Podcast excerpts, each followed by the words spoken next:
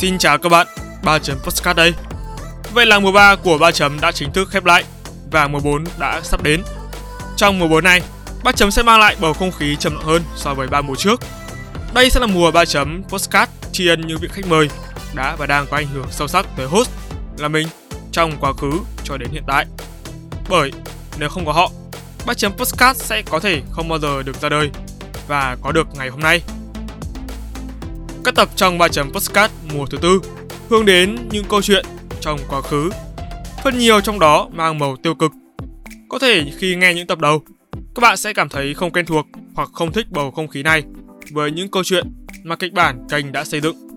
Nhưng mà chấm tin, nếu kiên nhẫn thưởng thức trọn vẹn đến phút giây cuối cùng, các bạn sẽ không thất vọng với những kết luận được đúc rút qua những chia sẻ tiêu cực ấy.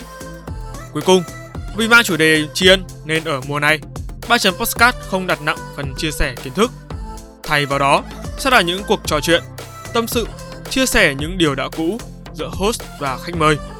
Thông qua concept này, ba chấm postcard tin rằng đây sẽ là thời điểm thích hợp để cá nhân mình được trải lòng, giúp các thính giả hiểu thêm về ba chấm.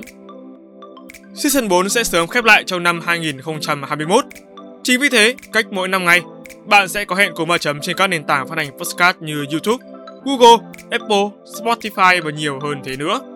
Hãy nhớ đặt lịch để không bỏ lỡ cơ hội được lắng nghe những chia sẻ bổ ích từ ba chấm nha. Còn bây giờ, xin chào và hẹn gặp lại. Ba chấm off.